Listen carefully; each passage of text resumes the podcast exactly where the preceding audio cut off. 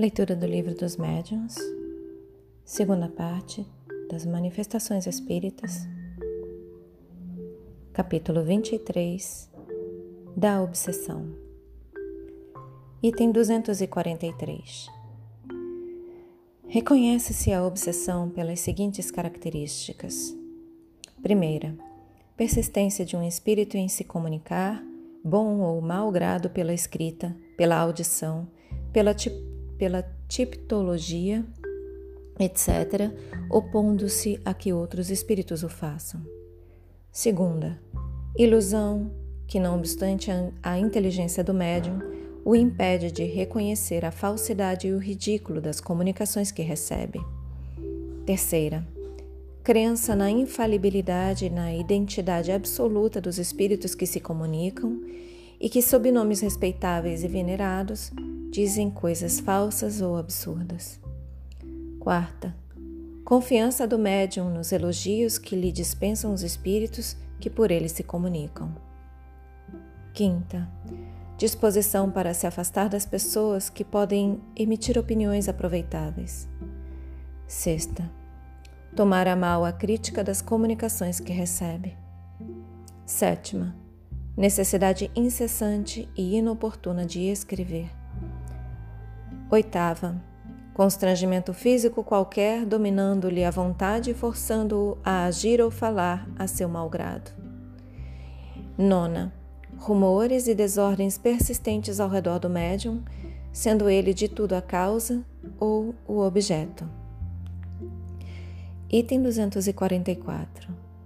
Diante do perigo da obsessão, ocorre perguntar se não é lastimável o ser-se médium. Não é a faculdade mediúnica que a provoca? Numa palavra, não constitui isso uma prova de inconveniência das comunicações espíritas? Fácil se nos apresenta a resposta e pedimos que a meditem cuidadosamente. Não foram os médiums nem os espíritas que criaram os espíritos, ao contrário, foram os espíritos que fizeram haja espíritas e médiums. Não sendo os espíritos mais do que as almas dos homens, é claro que há espíritos desde quando há homens. Por conseguinte, desde todos os tempos eles exerceram influência salutar ou perniciosa sobre a humanidade. A faculdade mediúnica não lhes é mais que um meio de se manifestarem. Em falta dessa faculdade, fazem-no por mil outras maneiras, mais ou menos ocultas. Seria, pois, erro crer-se que só por meio das comunicações escritas ou verbais exercem os espíritos sua influência. Esta influência é de todos os instantes e mesmo os que não se ocupam com os espíritos ou até não creem neles estão expostos a sofrê-la, como os outros e mesmo mais do que os outros, porque não têm com que a contrabalancem.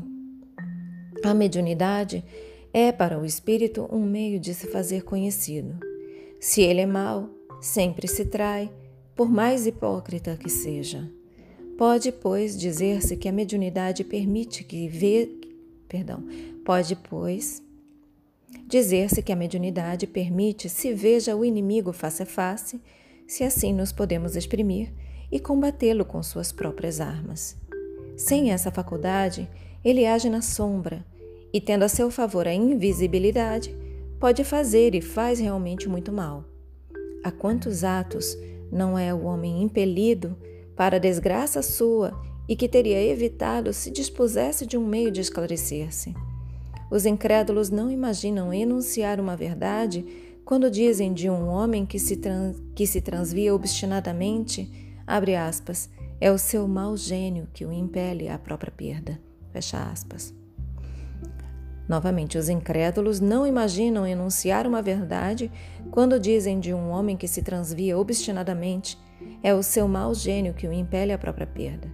Assim, o conhecimento do Espiritismo, longe de facilitar o predomínio dos maus espíritos, há de ter como resultado, em tempo mais ou menos próximo, e quando se achar propagado, destruir esse predomínio, dando a cada um os meios de se pôr em guarda contra as sugestões deles. Aquele então que sucumbir só de si terá que se queixar. Aquele então que sucumbir, só de si terá que se queixar. Regra geral: quem quer que receba más comunicações espíritas, escritas ou verbais, está sob má influência. Essa influência se exerce sobre ele, quer escreva, quer não, isto é, seja ou não seja médium, creia ou não creia. A escrita faculta um meio de ser apreciada a natureza dos espíritos que sobre ele atuam e de serem combatidos se forem maus, o que se consegue com mais êxito quando se chega a conhecer os motivos da ação que desenvolvem. Se bastante cego é ele para o não compreender, podem outros abrir-lhe os olhos. Em resumo, o perigo não está no Espiritismo em si mesmo, pois que este pode, ao contrário, servir-nos de governo e preservar-nos do risco de correr, que corremos incessantemente à revelia nossa.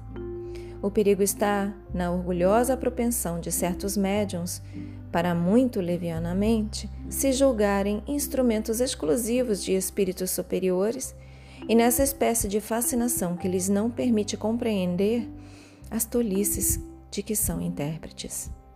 Mesmo os que não são médiums podem deixar-se apanhar Façamos uma comparação. Um homem tem um inimigo secreto a quem não conhece e que contra ele espalha subrepticamente a calúnia e tudo o que a mais negra maldade possa inventar. O infeliz vê a sua fortuna perder-se, afastarem-se seus amigos, perturbada a sua aventura íntima. Não podendo descobrir a mão que o fere, impossibilitado se acha de defender-se e sucumbe. Mais um belo dia, esse inimigo oculto lhe escreve e se trai, não obstante todos os ardis de que se vale. Eis descoberto o perseguidor do pobre, do pobre homem, que desde então pode confundi-lo e se reabilitar.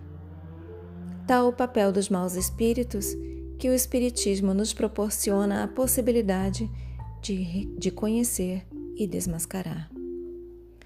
Item 245. As causas da obsessão variam de acordo com o caráter do espírito. É às vezes uma vingança que este toma de um indivíduo de quem guarda queixas de sua vida presente ou do tempo de outra existência. Muitas vezes também não há mais do que o desejo de fazer mal. O espírito, como sofre, entende de fazer que os outros sofram. Encontra uma espécie de gozo em os atormentar em os vexar e a impaciência que por isso a vítima demonstra mais o exacerba, porque este é o objetivo que colima, ao passo que a paciência o leva a cansar-se. Com o irritar-se e mostrar-se despeitado, o perseguido faz exatamente o que quer o seu perseguidor. Esses espíritos agem, não raro por ódio e inveja do bem daí o lançarem suas vistas malfazejas sobre as pessoas mais honestas. Um deles se apegou, como tinha, a uma honrada família do nosso conhecimento, à qual, aliás, não teve a satisfação de enganar.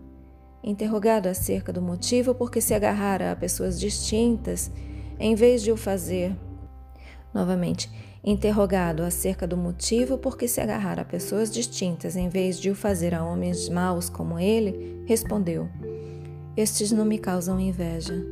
Outros, outros são guiados por um sentimento de covardia que os induz a se aproveitarem da fraqueza moral de certos indivíduos que eles sabem incapazes de lhes resistirem. Um destes últimos, que subjugava um rapaz de inteligência muito apoucada, Interrogado sobre o motivo dessa escolha, respondeu: Tenho grandíssima necessidade de atormentar alguém. Uma pessoa criteriosa me repeliria. Ligo-me a um idiota que nenhuma força me opõe. Item 246. Há espíritos obsessores sem maldade que alguma coisa mesmo denotam de bom mas dominados pelo orgulho do falso saber. Têm suas ideias, seus sistemas sobre as ciências, a economia social, a moral, a religião, a filosofia e querem fazer que suas opiniões prevaleçam. Para esse efeito, procuram médiums bastante crédulos para os aceitar de olhos fechados e que eles fascinam a fim de os impedir de discernirem o verdadeiro do falso. São os mais perigosos, porque os sofismas nada lhes custam e podem tornar criadas as mais ridículas utopias.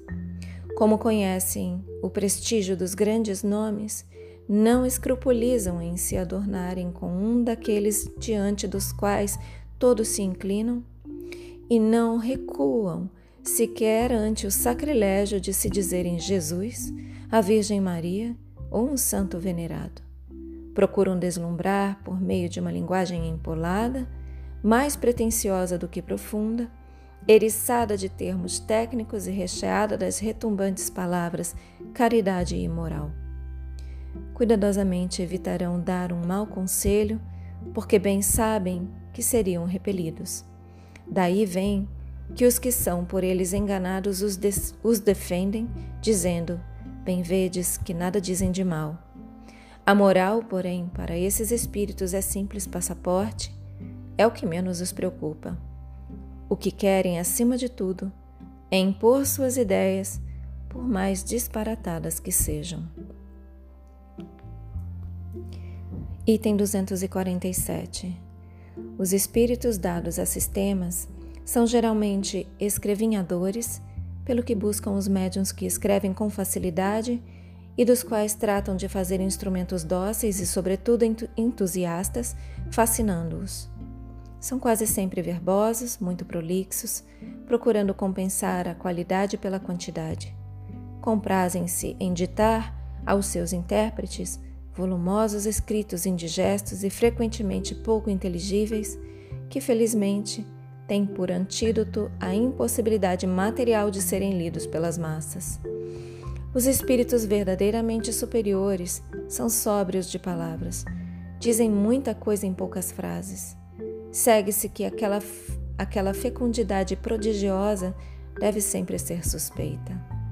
Nunca será demais toda a circunspecção quando se trate de publicar semelhantes escritos.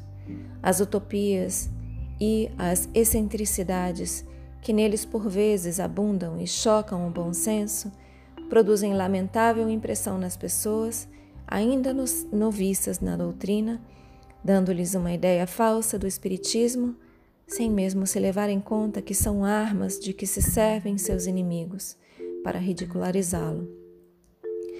Entre tais publicações, algumas que, sem serem más, e sem provirem de uma obsessão, podem considerar-se imprudentes, intempestivas ou desazadas. Item 248. Acontece muito frequentemente que um médium só se pode comunicar com um único espírito que a ele se liga e responde pelos que são chamados por seu intermédium.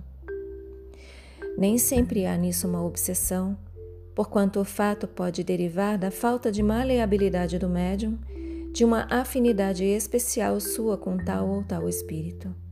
Somente há obsessão propriamente dita quando o espírito se impõe e afasta intencionalmente os outros, o que jamais é obra de um espírito bom. Geralmente, o espírito que se apodera do médium, tendo em vista dominá-lo, não suporta o exame crítico de suas comunicações.